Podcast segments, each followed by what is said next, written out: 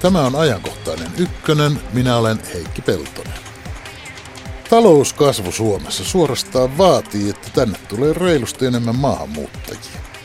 Mitä enemmän työnhakijoita, sitä enemmän työsuhteita. Näin sanovat talousasiantuntijat. Miksi arkijärki ei ymmärrä, että työttömyyden vaivaamaan maahan pitäisi saada lisää työväkeä? Lähdetään tästä liikkeelle Kotvasen kuluttua. Metaani on kasvihuonekaasu, paljon vaarallisempi kuin hiilidioksidi. Sitä purkautuu tällä hetkellä jäämeren pohjasta ja Siperian sulavasta ikiroudasta.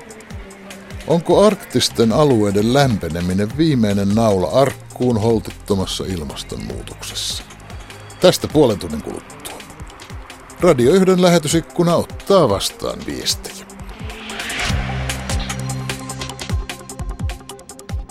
Tervetuloa ajankohtaiseen ykköseen valtion taloudellisen tutkimuskeskuksen ylijohtaja Juhana Vartiainen. Kiitos.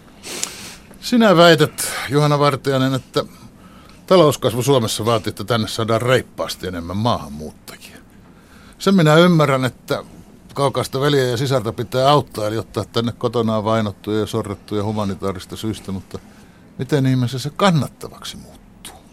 Muistetaan se, että aluksi, että näitä pakolaisia on maahanmuuttajista hyvin pieni osa. Mahtaako heitä olla tuota, edes kymmentäkään prosenttia? Mm-hmm. Eli vaikka he on keskustelussa kovasti esillä, niin he on ihan eri kysymys. Se, mikä hyödyttää taloutta ja erityisesti julkistalouden tasapainoa, on, että tänne tulee niin sanottua työperäistä maahanmuuttoa. Eli ihmisiä, jotka on nimenomaan valikoitunut sillä perusteella, että he on päättänyt kokeilla – onneaan suomalaisilla työmarkkinoilla. Siis tarkoitatko nyt tämmöistä eliittiä, niin kuin ennen vanhaan niin kuin Nokialle jotain tuotekehittelijöitä silloin, kun semmoinen firma vielä Suomessa teki matkapuhelimia? Eliitistäkin on kovasti Joulu verovähennykset ja omat rälssit ja... Ö, eliitistäkin on kovasti hyötyä, jos tänne tulee osaajia, mutta meillä on katso sellainen ikärakenne, että kun meidän nuoret ikäluokat on nyt liian pieniä, niin eteviä kun ne onkin, niin ne on liian pieniä ylläpitämään tätä koko hyvinvointivaltio kalasia. Niin tota, sen takia kun työperäiset maahanmuuttajat yleensä on iältään aika soveliaita. He on semmoisia 25-30, että on valmiita tota, astumaan työ, työelämään, niin oikeastaan vähän osaamistasosta riippumatta me heistä hyödyttäisiin. Mutta mihin me niitä maahanmuuttajia tarvitsemmeko työttömiä jo omasta takaa valmiiksi? Satoja tuhansia. Miksi meidän pitäisi hankkia lisää työllistettä? Riittäviä, kun työllistäminen on meille vaikea? No siksi, että ne työllistyy kyllä ihan itsestään. Että tämä, se, mikä on tärkeää ymmärtää, on, että työttömyysaste ei riipu siitä, miten iso työvoima meillä on. Eli tuota, meillä on vieressä Ruotsi, jossa on kaksi kertaa isompi työvoima noin 5 miljoonaa ihmistä. No siellä on tietysti kaksi kertaa isompi työllisyyskin ja samalla tavalla kun meillä on työvoima kasvanut sitä kautta, että on väestö kasvanut, niin tietysti työllisyyskin on kasvanut. Eli kun työvoima kasvaa, niin se työllistyy markkinataloudessa tota, pois lukien se prosenttiosuus, joka – näin tota, rakenteellisesti on työttömänä. Se porukkahan vaihtelee, mutta tota, olennaista on se, että se työttömyysaste ei, ei riipu siitä, miten iso työvoima meillä on. Eli jos vaikka meidän työvoima kasvaa 10 prosentilla, vaikka syntyvyyden tai maahanmuuton vuoksi, niin odotetaan muutama vuosi, niin sitten meillä on sekä työllisten määrä että työttömien määrä kasvanut 10 prosentilla. Sikäli kun ne tulijat ei ole ominaisuuksiltaan ihan erilaiset kuin täällä jo valmiiksi olevat. Miten se näkymätön käsi nyt tämän saa aikaan? No kyllä se vaan Mikä, saa. Minkä takia työllistäminen on sitten niin vaikeaa, kun sä sanot, että se tulee tuosta ihan itsestä? No ei se, ei se mitenkään erityisen vaikeaa ole. Työli, työtilaisuuksia yritykset tarjoaa juuri niin paljon kuin mitä niille on kannattavaa tarjota. Ja tuota, valtiovalta voi tietysti vaikuttaa siihen, miten, miten kannattavaa se on. Ja, mutta kyllä se markkinatalous toimii niin. Muun muassa sen vuoksi, että mehän ollaan osa kansainvälisiä pääomamarkkinoita, eli me ei olla ollenkaan riippuvaisia vaan suomalaisten yritysten investoinneista, vaan jos täällä on osaavia ihmisiä, niin kyllä kansainvälisetkin yritykset sen näkee ja, ö, ja tulee tänne. Ja tota, se ei vaan tule. No kyllähän niitä koko ajan tulee. Google tänne perustaa serverkeskuksia ja pohjoismaiset Siellä yritykset. vanhassa paperitehtaassa, kun pyörii semmoisia myllyjä, niin ei paljon, No sitten paljonkaan väkeä työllistytään muihin, muille alueille. Tota, e- e- eihän työnteko lopu, se vaan jatkuvasti muuttaa muotoaan. Ja kyllä sen Tota, itse asiassa tästä on aika paljon ekonometristä tutkimusta. Kun samanlaisia epäluuloisia kysymyksiä esitettiin Ruotsissa muutama vuosi sitten, niin tällainen Ruotsin globalisaatio asiantuntijaneuvosto teki tästä oikein ekonometrisen analyysin ja mittasi, että kun tota, työvoima kasvaa tota, tietyllä määrällä, niin paljonko työllisyys kasvaa. Ja se ekonometria osoitti sen tämän teoreettisen arvauksen täsmälleen oikeaksi, eli työllisyys kasvaa ihan yksi yhteen. Tietysti lyhyellä aikavälillä se tapahtuu myös niin, että kun tulee paljon uusia ihmisiä, niin palkat ei yleensä laske, mutta ne nousee väliaikaisesti pikkusen hitaammin. Sitten nousee myöhemmin taas nopeammin. Et se näkyy palkoissa, mutta tota, se näkyy niin kuin hyvin rajoitetusti. Ja sitten ajan mittaan ne ihmiset saa kuitenkin sitä palkkaa, joka vastaa niiden tuottavuutta. Että, tota, ja siksi me olisi kamalan hyödyllistä, että me saataisiin tänne paljon ö, työperäistä maahanmuuttoa. Se vaan korjaisi tätä meidän hankalaa ikärakennetta, koska meillä tota, huoltosuhde koko ajan muuttuu sellaiseen suuntaan, että meillä on vähemmän aktiivisia työssä olevia ihmisiä suhteessa tota, eläkeläisiin, joita, jotka tarvitsee hoivaa ja tulonsiirtoja. Et sanotaanko, voiko ajatella niin, että jos meiltä puuttuu riittävä määrä, sanotaanko 20-40 välillä ikäisiä ihmisiä, niin hankitaan niitä sitten jostain muualta kuin niitä täällä ole. Just näin, ja tota, niitähän ei niin kuin voi aktiivisesti hankkia, mutta me voidaan koittaa luoda semmoiset olosuhteet, että tänne olisi, tänne olisi tota, houkuttelevaa tulla. Ja tietysti EUn sisällä ihmiset voi onneksi muuttaa vapaasti yhteisillä työmarkkinoilla, mutta voitaisiin myös tehdä se, mikä Ruotsissa on tehty vuonna 2007, että on tehty yrityksille vapaaksi rekrytoida kaikkialta maailmasta. Eli Ruotsissa, jos yritys haluaa tuoda ihmisen vaikka Intiasta, Kiinasta, Brasiliasta, EUn ulkopuolelta, niin silloin periaatteessa saa työluvan automaattisesti.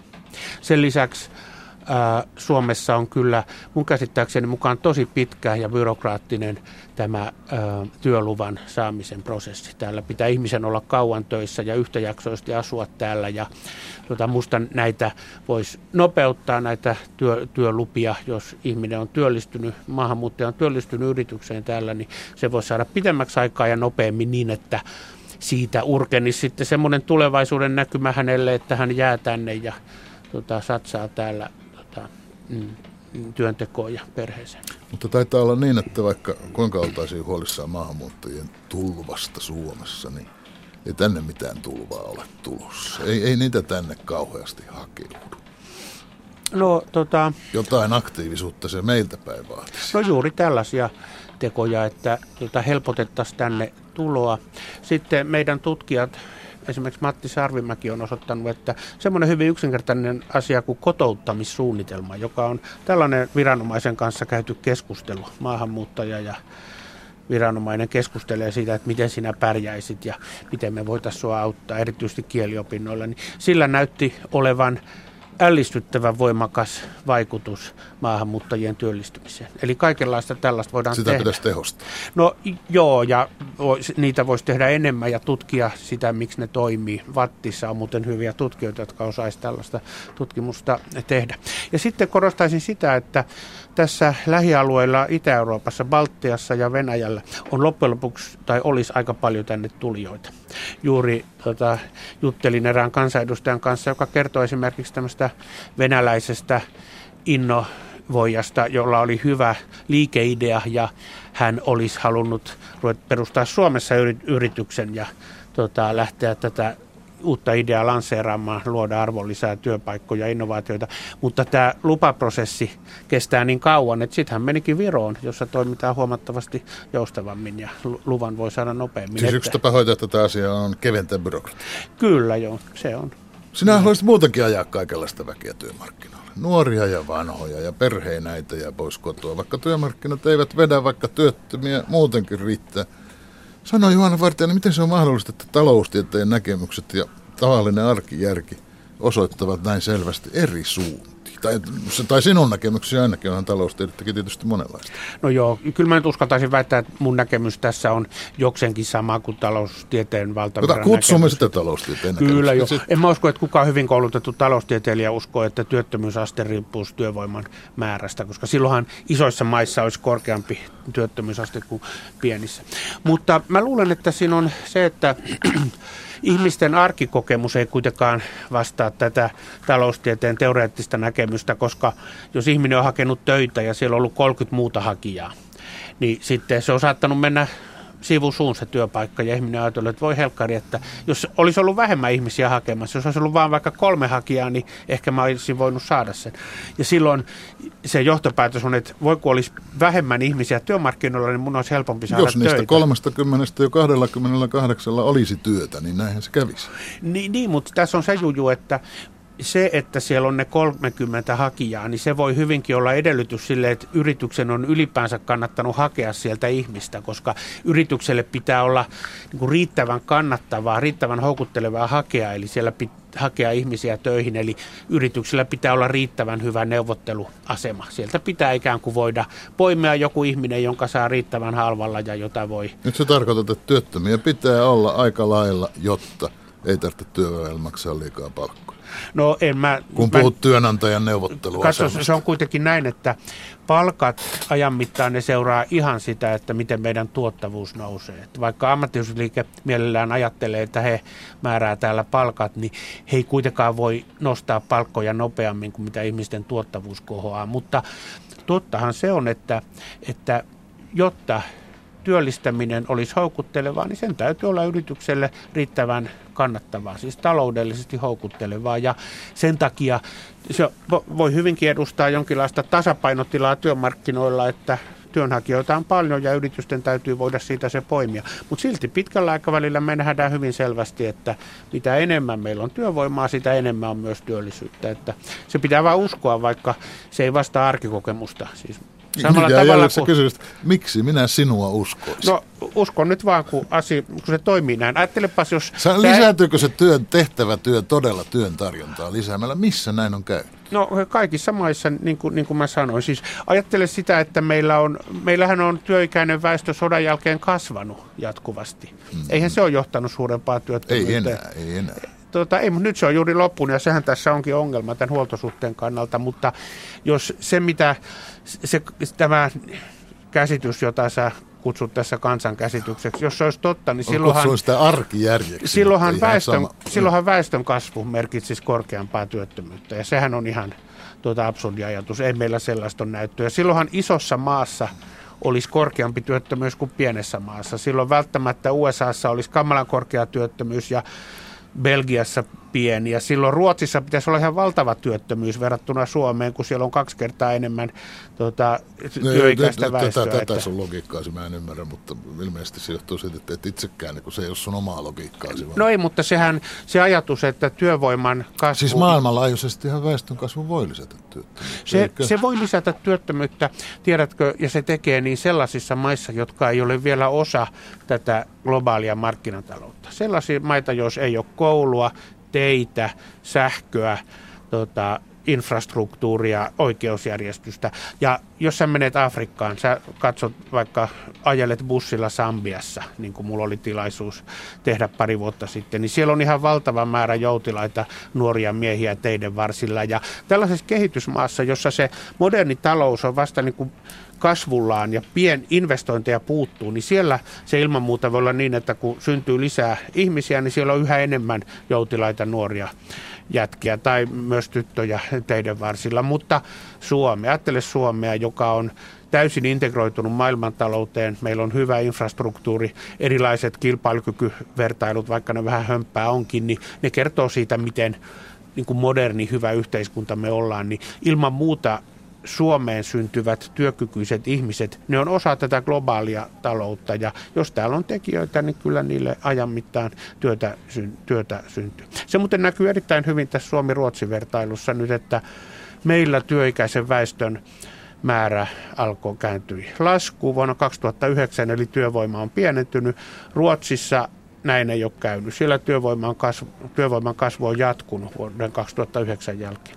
Ja työllä... Eivätkö siellä suuret ikäluokat ole olleet yhtä suuria kuin Siellä meillä? ei ollut yhtä suuria. Sitten siellä on paljon isompi maahanmuuttajavirta. Mm. Ja siellä työllisyys on jatkanut kasvua reippaasti vuoden 2009 jälkeen, vaikka on ollut taantuma. Kun taas Suomessa siinä vaiheessa, kun tämä työikäisen väestön ja ty- tuota, työvoiman kasvu loppu vuonna 2009, niin sitten työllisyys on kehittynyt heikosti. Eli tämä tarjontapuoli selittää niin kuin muutaman vuoden aikajänteellä aika hyvin sitä, miten työllisyys kehittyy.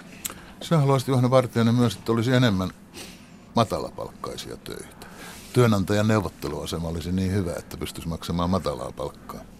Että sillä tavalla työllisyys paranisi, kun yritykset sitten mielellään palkkaisivat sellaisia tonne kuussa työläisiä, mutta millä ne sitten oikein eläisivät?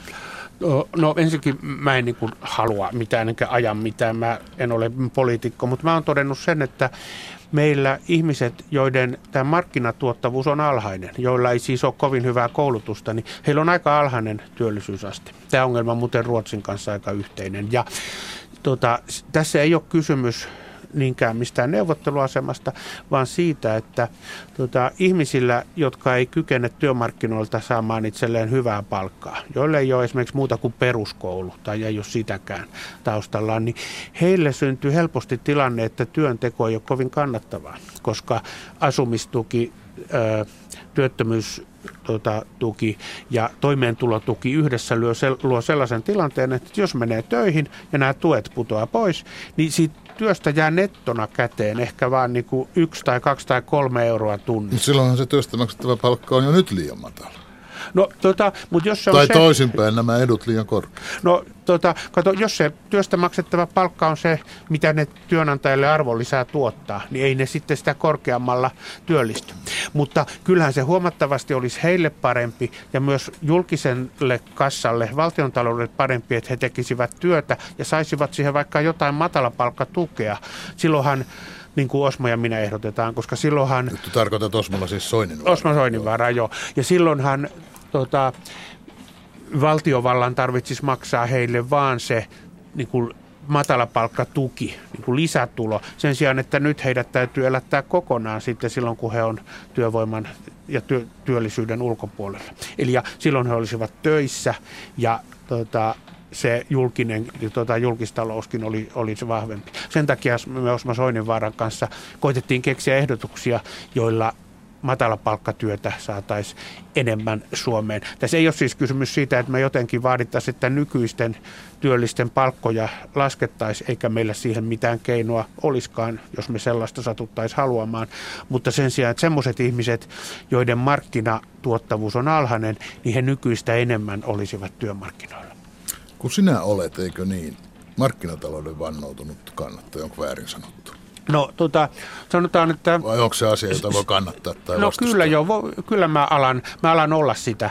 Kun on kauan miettinyt näitä talousjärjestelmiä, niin mä olen alkanut ajatella näin, että vahva markkinatalous ja nimenomaan markkinaehtoiset ratkaisut on edellytys sille, että me voidaan rahoittaa laajaa hyvinvointivaltiota, jossa on riittävät resurssit pitää huolta lapsista, sairaista, köyhistä, eläkeläisistä. Et mä ajattelen, että markkinatalous ja hyvinvointivaltio on niin kuin toisia toisiaan tukevia asioita eikä vihollisia. Hyvä. Kun olet markkinatalouden vannoutunut kannattaja, niin kerro nyt sitten, että mitä markkinataloutta se on, että jos mä mietin nyt näitä matalapalkka-aloja ja tätä mallia, josta äsken puhuttiin, mitä markkinataloutta se on, että sitten julkinen valta joutuisi yhä enemmän osallistumaan näiden pienipalkkaisten elättämiseen. Lähdettäisiin siitä, että ei palkallaan eläkkää. Mutta Julkisen sitä, vallan täytyy osallistua siihen elättämiseen koko ajan. Niin no onko se nyt markkinataloutta? Tota, no se, se on niin kuin aika pieni kauneusvirhe markkinataloudessa mun mielestä.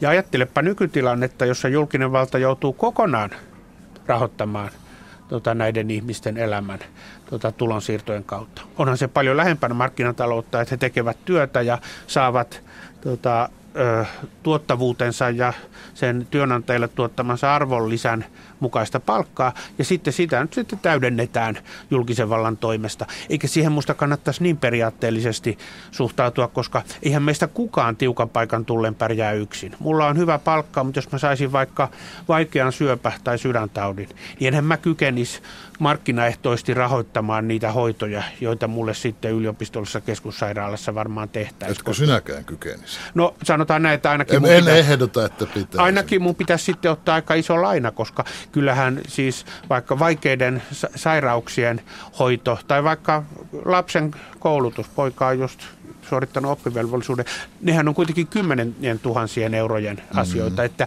me ollaan kaikki riippuvaisia julkistaloudesta, eikä siinä musta mitään erityisen häpeällistä ole, että sitten matalapalkkainen ihminen saisi sais tota matalapalkkatukea työllistymiseen. Vähemmän hän silloin rasittaa julkista kassaa kuin siinä tapauksessa, että hänet täytyy kokonaan elättää. Ja luulisin, että se vaikuttaa myös itsetuntoon ja hyvinvointiin, kun tehdään työtä. Kyllä me ollaan työyhteiskunta.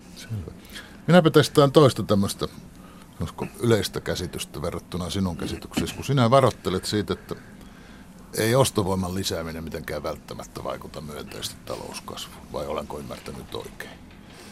Ja että sen takia esimerkiksi sanotaan pienten eläkkeiden korottamista ei niistä ole kansantaloudellisesti mitään erityistä hyötyä. Niin sivutetaan nyt se kysymys, sitä voi ajatella, että hittoako sillä kansantalouden kannalta on väliä, jos miettii niiden ihmisten kannalta. Mutta jos me sivuutetaan se ja yritetään pohtia tätä kansantaloutta, vaikka se minulle onkin vieraampi näkökulma kuin sinulle, niin kulutukseenhan se kaikki köyhille ihmisille kanavoitu lisäraha menee, eikö mene? Se työllistää sitä kaupan myyjiä ja elintarviketeollisuutta ja maataloutta ja autonkuljettajat suhaavat sitä tavaraa paikasta toiseen, niin kaikkihan siinä voittavat, eikö? Ö, No lähes kaikki, mutta julkistalous ei voita. Ja me ollaan kaikki myös julkisen tota, talouden tota, ikään kuin omistajia siinä ja minä mm-hmm. veronmaksajina. Että jos korotetaan tulonsiirtoja vaikka tota, kansaneläkettä, niin tota, sehän luo kyllä tota, ostovoimaa kansantaloutta ja se nostaa resurssien käyttöastetta, mutta julkistaloutta se heikentää. Mutta ehkä se keskeinen erottelu tässä on se, että talouskasvu näin pitkällä aikavälillä, se perustuu siihen, että innovoidaan ja tehdään jotain paremmin kuin aikaisemmin. Ja, tuota, se perustuu myös siihen, että tulee uusia ihmisiä työmarkkinoille ja se, että ostovoimaa lisätään, niin se ei se ei kuitenkaan varsinaisesti luo sitä pitkän aikavälin taloudellista suorituskykyä, vaan siinä on kysymys enemmän siitä, että tota, siinä on kysymys enemmän suhdannepolitiikasta. Eli siitä, että saadaan ö, talouden resurssien käyttöaste, eli se suhdannetilanne lähemmäksi normaalia, mutta se, miten me sitä normaalitilaa, eli sitä talouden potentiaalia saadaan kasvamaan, niin siihen me ei ostovoimaa tota, kasvattamalla vaikuteta, koska se, että ihmisille jaetaan lisää rahaa, niin se ei saa ketään työmarkkinoille, joka tota, siellä ei muuten olisi, tai se ei nosta tuottavuutta yrityksissä. Eli tämä ostovoiman kasvattaminen, se on enemmän niin kuin suhdannepoliittinen toimenpide, ja sellaisenahan se voi olla ihan järkevää ajattelua, mutta sillä ei luoda pitkän aikavälin talouskasvun edellytyksiä. Tämä on vähän tekninen erottelu, mutta näin se menee.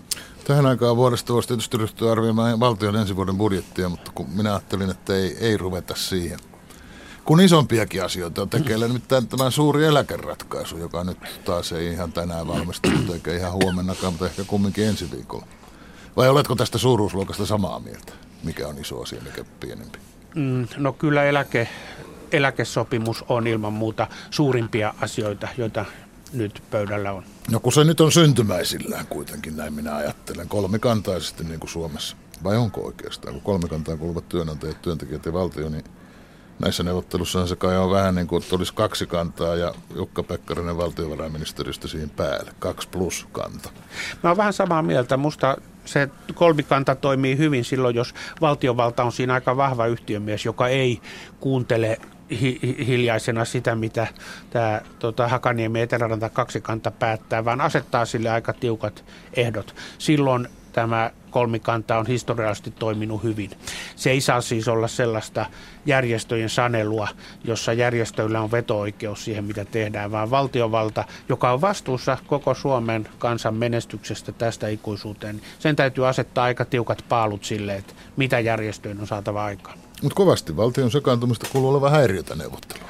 Näin ne sanoo, mutta tota, oikeastihan se ei ole niin, koska kyllähän se, vaikka minun mielestäni oli erittäin tervetullutta, että pääministeri Stubb sanoi, että jos ei tätä järjesty tee, niin sitten hallitus sen tekee, koska sehän kuitenkin oikeasti tuo järjestöille sen viestin, että heitä on pakko tehdä. Ja kyllähän se sillä tavalla oikeasti jouduttaa neuvotteluja, vaikka ne tietysti sitten vähän kitiseekin, että, että tota, tämä muka häiritsee. Mutta tota, useinhan pinnalle nousevat pikkuasiat ja siksi ajattelen, että voidaanko siivilöidä, mikä nyt tekeillä olevassa eläkeratkaisussa on, on todella keskeistä ja sittenhän on kaikenlaista pientä semmoista, mikä nousee ehkä hyvinkin kiistellyksi, mutta oikeastaan ei ole kovin iso asia. Kyllä keskeistä on se, että saadaan todellinen eläkkeelle siirtymisen keskimääräinen ikä nousemaan ja siinä kyllä nämä eläkejärjestelmän ikärajat ovat keskeisessä asemassa. Koska sanotaan mitä tahansa, niin kyllä se todella monille ihmisille se eläkeiän alaraja on sellainen huoneentaulukyltti, johon sitten omat elämänsuunnitelmat suhteutetaan. Että jos vaikka tota, meillä olisi eläkeikä 60, mä oon 56, niin jos mä olisin 56-vuotias. Jos eläkeikä olisi 60, niin minä ja mun työnantajani alkaisi suhtautua muuhun jo vähän niin kuin... Se on jo henkisesti siivoilliset Niin, että toi on jo vähän tota, laskukiidossa ja jarrutuskaistella, mutta ajattelen, jos se olisi 70, niin kyllä no mä niin silloin... se kohta onkin. No niin, niin niinhän, mutta pakkohan se on sinne nostaa. Mutta jos eläkeikä on 70, niin kyllä mäkin niin kuin joka päivä mä käyttäytyisin vähän eri tavalla. Mä kävisin enemmän lenkille ja ajattelisin, että voi hitto, mun täytyy syödä terveellisesti ja pitää työkunnostani huolta ja käydä kursseja, koska mun on pakko sinnitellä siihen asti. Siis tarkoitatko, että itse asiassa, että mitä pitempi odotettavissa vielä oleva työura-aika on, niin sen se parantaa työtehoa? No musta se on ilmeistä. Eikö se sun mielestä olisi niin, että, että tota, ihmisethän ja yritykset sopeutuu siihen, mikä eläkeikä on. Että jos yrityskin tietää, että eläkeikä on korkea, niin se tietää, että nämä ihmiset, jotka mulla on töissä, niin tota, niiden on pakko vielä ponnistella. Mä saan niistä irti, ne on mulle kiinnostavia. Ei mutta... se tee niin kuin se yritys tekee niin, että sä ajattelet, että no Eläkeikä on, saattaa olla 63-67 sillä välillä, mutta tuo kun lähestyy tuota 57, niin kyllä meidän siitä täytyisi väitellä päästä eroon vanha, vanha raakki. Mutta ajattele, jos eläkeikä olisi korkeampi, niin silloin se raakkiutumisikä yritysten mielessä kyllä sekin olisi korkeampi, koska sitä on vaan pakko Että yrittää. vasta 62 ruvettaisiin panemaan niin, väkisin. Näin, että kyllä se näin on. Kyllä se näin on. Sitten on tietysti monia asioita, jotka vaikuttaa Suomessa tähän kurjaan asiantilaan, että tota, ikääntyneiden on vaikea työllistyä. Siihen tota, palkkausjärjestelmät vaikuttaa. Meillä on ollut tämmöinen aika mekaaninen palkankorotusjärjestelmä, että kaikilla vaan nostetaan mm, palkkoja ja se tekee joistain ikääntyneistä todennäköisesti liian kalliita. Työkyvyttömyys, eläke aiheuttaa myös yritykselle kustannuksia. Yritys voi joutua irtisanoessaan tota, ikääntyneen, niin voi joutua vastuuseen hänen työttömyys- ja sosiaaliturvastaan, ja se tekee ylipäänsä ikääntyneet sitten vaarallisemmiksi rekrytoida yrityksille, että kyllä meillä varmaan on paljon perattavaa tässä tuota, ikääntyneiden työllistymiseen vaikuttavissa asioissa. Oletko mutta... sinä muuten myös niitä miehiä, jotka haluaisivat maksaa vanhoille ihmisille pienempiä palkkoja? Ei, tota, se on, ö, ei tietenkään, mutta mä olen katsos korostanut sitä, että täytyisi nykyistä vapaammin kyetä yritysten ja ihmisten ikääntyneiden sopimaan palkasta. Kun meillä on tämmöinen palkankorotusautomaatti ollut voimassa, niin se on todennäköisesti tehnyt joistakin ikääntyneistä ää, yritysten kannalta liian kalliita. Ja tietysti tota, eihän valtiovallalla ole mitään keinoa jotenkin yleisesti laskea tai nostaa kenenkään palkkoja, eikä pidäkään olla, mutta joustavampi työehtosopimusjärjestelmä meillä voisi olla. No sinä olet Juhana Vartijainen vähän semmoinen vadelmavene pakolainen. Tunnetta sinä tämä Meika nousi ja sen kirja. Se oli tosi hauska romaani, joo. Siihen perustuvan elokuvan ensi iltahan on kuukauden kuluttua. Varmaan sinun sinnekin pitää mennä. Mutta tota, niille, jotka eivät tätä kirjaa tunne, niin täytyy tietysti sanoa, että se pullahtaa tässä väkisin mieleen, kun se, sen idean on se, että päähenkilö, suomalainen mies, tuntee olevansa ikään kuin väärässä ruumiin. Hän on niin kuin suomalaisen nahkoihin pakotettu itse asiassa ruotsalainen. Ja kun sinun kirjoituksesi lukee, niin häivättää joskus samanlainen tunne. Tässäkin muuten tässä keskustelussa meni aika lailla tasan kaksi minuuttia ennen kuin ensimmäisen kerran aloit puhua Ruotsista. Miten se Ruotsi niin mallimaa sinulle onkin? Ei se kaikessa tietysti mikään mallimaa mutta se, siellä talouspolitiikan hoidossa on monia asioita, jotka ainakin taloustieteilijän silmää miellyttää. Siellä on varsin toimintakykyinen hallitus, joka on alkanut, aloittanut tämän tota, sopeutumisen väestön ikääntymiseen paljon kaukokatseisemmin ja aikaisemmin kuin Suomessa. Niin kuin Sixten Korkman taisi kirjoittaa eilen Hesarissa, hän kuvasi sitä, miten eläkeuudistuksia tehtiin jo 90-luvulla eikä niitä jätetty järjestöön jähnättäväksi. Ja, tota, Ruotsissa julkistaloutta, eli tätä niin kuin kuntien ja valtion ja, ja maakuntataloutta, niin sitä on hoidettu tällaisella pitkän aikavälin ää, ylijäämätavoitteella. On sovittu siitä, että pyritään tota, ylijäämäiseen julkistalouteen ylisuhdanne syklien. Vastaavasti työehtosopimuspuolella on hyväksytty yksilöllisemmät palkkaneuvottelut. Eli siellä nyt on otettu niin kuin pieniä askeleita semmoiseen markkinaehtoisempaan suuntaan, että, joka tukee sopeutumista tähän väestön ikääntymiseen. Ja sen takia siellä julkistalous on vahvemmassa kunnossa ja talous kasvaa paremmin. Ja tämä, josta lähdettiin liikkeelle, tämä maahanmuutto on osa sitä, että Ruotsissahan on tota, vapaampi todella yritysten rekrytointi kaikkialta maailmasta ja siellä on suhtauduttu suopeammin maahanmuuttoon ja ajattele nyt kun työllisyys on Ruotsissa kasvanut noin 2500 000 ihmistä tota, 2500 000 vuoden 2010 jälkeen, niin tästä on mun käsittääkseni noin puolet ulkomailla syntyneiden työllisyyskasvu. Mm-hmm. No pitävät Ruotsissa vaalit ihan kohta. Oliko se niin, että sinä olet sekä Suomen että Ruotsin kanssa? Olen joo, äänestääkin saisin. Ajatko äänestää? Tota, en ollut ajatellut, mutta nyt yksi mun tota, läheinen kaverini houkutteli mut, tota, on tarkoitus mennä perjantaina äänestämään Ruotsin suurlähetystä. Jaha. No minä kysyin, mutta ei ole pakko vastata, ketä äänestää. No en tiedä, tai siis mitä puoluetta, koska Ruotsissa ei ole henkilövaalit. Siellä vaan... äänestetään listoja. Mä ajattelin no. vielä katsoa näiden eri puolueiden, eri puolueiden vaalimanifestit, että mikä siitä, siitä miellyttää eniten. Ihanko totta? Kyllä. Mä luulen, että vain 16-vuotiaat lukee tämmöisiä vertailuja. Kyllä, ei kun sehän on oikein tärkeää, tärkeää katsoa. No sinun äänestäsi riippumatta, miten luulet Ruotsin vaalissa käyvän? Must, mun ennuste on, ei ole kovin omaperäinen tässä. Musta näyttää kyllä, että valta keikahtaa. Tämä niin kuin Reinfeldtin Borin hallituksen talouspolitiikka on ollut musta varsin pätevää, mutta nyt tota, sosiaalidemokraatit on ollut kahdeksan vuotta oppositiossa ja erityisesti tämä, että Ruotsissa on menty aika pitkälle yksityistämiskokeiluihin terveydenhuollossa ja koulutuksessa. Ja niistä on tullut vähän huonojakin kokemuksia. Ja nyt sosiaalidemokraatit hyökkää sitä vastaan ja siinä osuu kyllä kansantuntoihin. Eli varmaankin luulisinpa, että Löveenistä tulee pääministeri, mutta sitten on jännä nähdä, millainen koalitio siihen ympärille kasataan. Mm. No, tästä me tiedämme enemmän pari viikon kuluttua. Kiitos Johanna Vartija. Näin, kiitos.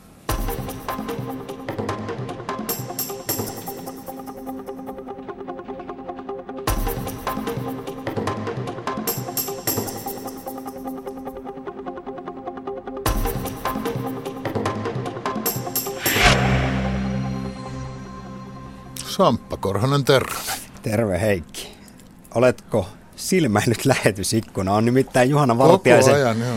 Tai Juhana... niin, se ei nyt ihan koko ajan ole pystynyt. Äskeisen keskustelun ja haastateltavan, eli Juhana Vartiaisen väittämät ovat herättäneet paljon tunteita, mutta eivät juurikaan kannatusta. Eli varsinkin tuo ajatus siitä, että Suomeen kannattaisi hankkia lisää maahanmuuttajia, jotta talouskasvu kohenee, niin se ei ole kyllä ihmisten päähän oikein mahtunut. Joo, täällä esimerkiksi yksi nimimerkki on melkein 10 minuuttia sitten kirjoittanut, että pyörryttää enkä saanut mitään selvää. Heikki, hyvä, auta meitä ja tiivistä kahdella lauseella vartijaisen sanoma. Siinä on minut pantu kyllä vähän liian paljon vartijaksi, en osaa, mutta jotenkin tuota, en mä tiedä kävikö niin, että vartijainen puhui kuuntelijat jotenkin tuota, no semmoiseen tilaan, joka Tuotti, tuotti semmoisen väittämän, että vain Jumala tietää enemmän markkinataloudesta kuin vartiainen, mutta tähän toinen... Minä ajattelin näin, toinen, että toinen, tämä oli, toinen tämä oli kehu vartiaista kohta. Toinen kommentoi, vai onko toisinpäin, että kumpi mahtaa nyt sitten tietää enemmän Jumala vai vartiainen. Mutta paljon tuli tavaraa, kiitos siitä hyvät ihmiset. Joo, kiitos erittäin aktiivisesta keskustelusta, jota saa toki vielä jatkaa, mutta nyt mennään seuraavaan aiheeseen, metaaniin. Se on monikymmenkertaisesti pahempi eli ilmastoa lämmittävämpi kasvihuonekaasu kuin hiilidioksidi ja sitähän tihkuu maapallolla monesta paikasta ihan luonnollisesti. Kun Eikö esimerkiksi... se metaani, jos sieltä tulee lehmästä? Kyllä, kun lehmä röyhtäisee, niin tulee no, metaani. selitäs minulle nyt, että eihän siellä jään alla mitään lehmiä ole. No ei, tuleehan metaania sitten ylipäätään, kun organinen aine mätänee. On suot, no kaatopaikat ja sitten erityisesti kivihiilikaivokset. Mutta Näiden lisäksi valtava määrä metaania on ollut miljoonia vuosia sitoutuneena ikiroudassa ja merenpohjissa metaaniklatraateissa. Ja on sanottu, että jos nämä klatraatit sulaa, niin se on sitten viimeinen naula arkkuun ilmastonmuutoksessa, eli lämpeneminen heilahtaa turbovaihteelle. No nyt ihan lyhyen ajan sisään on saatu yllättävän monta uutista metaanin purkautumisesta eri suunnilta, ikiroudasta ja meriltä. Kaikista hätkähdyttävimpinä ovat olleet nämä Siperian ikiroutaan syntyneet suuret purkausaukot. Ja vielä on varmaan tilaa, johon uusia aukkoja tulee. No, kyllä, kyllä, kyllä. Herääkin kysymys, että ovatko nämä massiiviset ja pelottavat metaaniklatraatit purkautumassa? Скорее, скажем так, э, нечто вспучилось и лопнуло ну, скорее, вот, нежели так. Можно назвать взрывом, но это не, не Näin esiteltiin Jamalin niemimaalta Siperian ikiroudasta löytynyttä suurta kraateria heinäkuussa. Hieman myöhemmin samanlaisia, vaikkakin pienempiä, löydettiin vielä kaksi lisää. Samoihin aikoihin ruotsalaistutkijat kertoivat puolestaan havainneensa huolestuttavaa ja laajaa metaanin purkautumista pohjoisella jäämerellä. Ja vastikään yhdysvaltalaistutkijat ilmoittivat löytäneensä Atlantin pohjasta yli 500 uutta metaanilähdettä. Mitä näistä uutisista pitäisi sitten ajatella? Onko pahin toteutumassa, eli onko ilmaston lämpeneminen edennyt siihen pisteeseen, että meret ja arktiset alueet ovat alkaneet vapauttaa apokalyptiset metaanivarastonsa ilmakehään? Ryhmäpäällikkö Tuomas Laurila Ilmatieteen laitokselta viimeaikaiset havainnot ei viittaa siihen. Me itse mitataan metaanipitoisuutta jatkuva toimisesti Laptevimeren rannalla ja semmoisen karkean arvion mukaan nykyisin sieltä purkaantuu suurin piirtein saman verran neljä metriä kohti kuin ympäröivistä tundra-alueista. Ja ne, ne taas päästöt on huomattavasti pienempiä kuin esimerkiksi suomalaisesta suosta. Eli ei siitä ei siitä mitään suuria ilmakehän kehän päästöjä tule, mutta tulee kyllä jonkin verran. Mutta kun näitä uutisia nyt on sitten saatu metaanin purkautumisesta niin ikiroudasta kuin esimerkiksi Pohjoiselta jäämereltä ja Yhdysvaltaa rannikon edustalta, niin onko se nyt vain Tuomas Laurilla sitten sattumaa, että näitä on peräkkäin tällaisia kuultu? No ei se sikäli ole sattumaa, että, että tämä aihepiirin tutkimus on lisääntynyt suuresti. Eli viime aikoina, eli tuossa kymmenisen vuotta sitten tähän asiaan havahduttiin ja, ja sen jälkeen on käynnistynyt sitten tutkimushankkeita asian kartottamiseksi. Ja nyt nämä tutkimushankkeet alkaa tuottaa tuloksia ja, ja, ja silloin havaitaan sitten näitä purkautumisia niin meren pohjassa kuin sitten maan pinnallakin. Ehkä ehkä nämä Länsi-Siberian kraatterit oli semmoisia, se oli semmoinen ylläri oikeastaan, että tämmöisiä, tämmöisiä on nyt ensimmäistä kertaa havaittu. Niin kuin Jamalin niemimaalta ikiroudasta löytyy tällainen 30 metriä leveä ja ainakin 60 metriä syvä kraateri, niin se herätti maailmanlaajuista ihmetystä. Ovatko tällaiset kuitenkin normaaleja vai onko Siperian ikirouta sulamassa? No se, että onko ne normaali, siihen, siihen on vaikea vastata siihenkin, koska senhän havaitsi helikopterilentäjä, joita nyt liikkuu paljon, koska Gazprom rakentaa sinne kaasuverkkoa ja, ja sitä kaasua hyödynnetään. Aiemminhan siellä liikkui paljon vähemmän, vähemmän havainnoitsijoita, eli periaatteessa näitä on voinut olla aikaisemminkin – se paikka sinänsä Jamalin niemimaa on nimenomaan tämmöistä sulavan ikiroudan seutua ja, ja sopii erittäin hyvin siihen kuvaan, että, että siellä tämä maanpinnan läheinen ikiroutakerros sulaa ja silloin sieltä voi tulla tämmöisiä purkauksia, joita varmaan ennen ei ole ollut. No saman aikaan tosiaan, kun Siberian ikiroudasta löytyy ihmeellisiä kraatereita, niin ruotsalaistutkijat löysivät pohjoiselta jäämereltä laajaa metaanin purkautumista. Tähän puolestaan arvostettu amerikkalainen glasiologian professori Jason Box kommentoi todella suorasukaisesti, että jos jäämeren pohjaan sitoutuneista kasvihuonekaasuista pienikin osa vapautuu ilmakehään, olemme kusessa. Käytti englanniksi termiä we're fucked. Voiko tässä nyt professori Jason Boxia syyttää alarmistisuudesta ja turhasta pelottelusta vai onko hän ihan realisti? No ei, ei se sikäli ehkä pelottelua ole, siis nyt ei semmoista tapahdu, mutta, mutta jos ajatellaan, miten nopeasti Pohjoisen jäämeren jääpeite on vähentynyt ja, ja jäämeri on lämpiämässä, osin ehkä luonnollista vaihtelua, mutta varmasti myöskin niin kuin tätä ihmisen aiheuttamaa ilmastonmuutosta, niin kyllähän se heijastuu sinne merenpohjaan, varsinkin semmoisella matalassa meressä kuin, kuin, kuin Laptevi ja Itä-Siberian meri, joka nyt on kuitenkin vain muutama kymmen metriä keskimäärin syvää, niin ihan varmasti siellä pohjassa alkaa tapahtua muutoksia ja, ja se on, ne on suuria kysymyksiä, että, että kuinka nopeasti sitten se lämpöaalto leviää sinne meren pohjaan. Ja tarvitaanko siinä jotain merivirtausten muutoksia, että se olisi niin kuin merkittävää, koska, koska kyllä se, niin kuin, se kestää kuitenkin vuosikymmeniä, satoja, että se tämmöinen lämpöaalto leviää, leviää sinne meren pohjaan. Näistähän suurin osa kuitenkin näistä metaniklatraasteista on niin joka tapauksessa kymmenien metrien, ehkä satojen metrien kilometrin syvyydessä. Että, että hän on ilman muuta oikeassa siinä, että jos sieltä purkaantuu merkittäviä määriä, niin, niin sitten se on, se on iso asia, mutta, mutta nämä nykyiset arviot on kuitenkin sen kaltaisia, että se merenpohjan lämpiäminen on hyvin hidasta. Mutta minkä verran merenpohjassa lämpenee ja missä vaiheessa valtavat metaaniklatraatit voivat sulaa, sitä ei osata vielä sanoa. Ryhmäpäällikkö Tuomas Laurila Ilmatieteen laitokselta kertoo, että vasta viime vuosina on käynnistynyt tutkimus, jolla pyritään luomaan malleja merenpohjan ja sen lämpötalouden muuttumisesta tulevaisuudessa. Se kuitenkin tiedetään, että ylipäätään suuria ja ikäviä muutoksia on tällä menolla luvassa. Ilmastomallithan ennustaa sen varsinaisen niin kuin lämpiämisen tuonne sadan vuoden päähän. Ja, ja tietysti jos, niin kuin, jos nämä kasvihuonekaasujen kehitys ilmakehässä jatkuu huonona, niin, niin vielä pahempi sitten sinne päin. Ja siellähän ne ympäristömuutokset tulee vasta ikiroudan sulaminen ja siinä vaiheessa, kun arktisessa ympäristössä vuosilämpötila on noussut 5-6 astetta, niin, niin silloin alkaa tapahtua paljon muutoksia.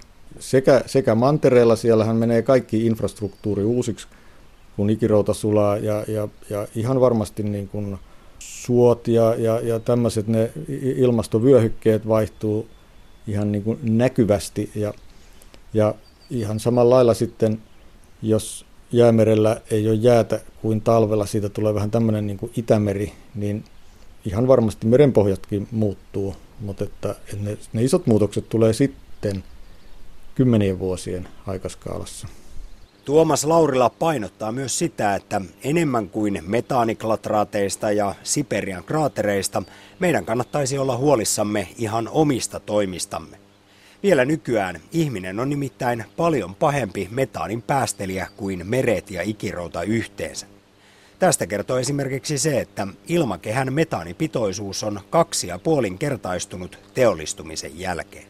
Kyllähän tässä ilmakehäsysteemissä se holtittomin taho on ollut ihmistoiminta sinällään, ja, ja, ja jos metaanipitoisuuksien kehitystä ajatellaan, niin, niin metaanipitoisuushan nousi aika paljon tuonne 1990-luvun lopulla, ja sitten sen jälkeen olivat hyvin tasaisia vuoteen 2007 asti, josta sitten on jälleen oltu nousevalla kannalla ilmakehän metaanipitoisuuksissa, mutta se syy, minkä takia, tai pääsyy, minkä takia on ajateltu, että tämä metaanipitoisuuden kasvu lopahti siinä 90-luvulla, niin on, on vanhat neuvostoaikaisen ää, kaasu, kaasun, siis maakaasun keräysjärjestelmien todella surkea tila. Eli sieltä on vuotanut ilmakehään ihan huikeita määriä. Ja voitiin sanoa, että, että kyllä me ihmiskuntana, niin meillä olisi paljon tehtävää tässä metaaniasiassa, että, että toistaiseksi kuitenkin, kuitenkin nämä meidän antropogeeniset päästöt on, on paljon suurempia kuin esimerkiksi nämä geologiset päästöt yhteensä, tai sitten meripäästöihin verrattuna ne on ihan, meripäästöt on ihan surkean pieniä verrattuna ihmiskunnan metaanipäästöihin, niin pienelläkin ihmiskunnan metaanipäästöjen säätämisellä me päästäisiin niin kuin ilmakehän kannalta parempaan tilanteeseen.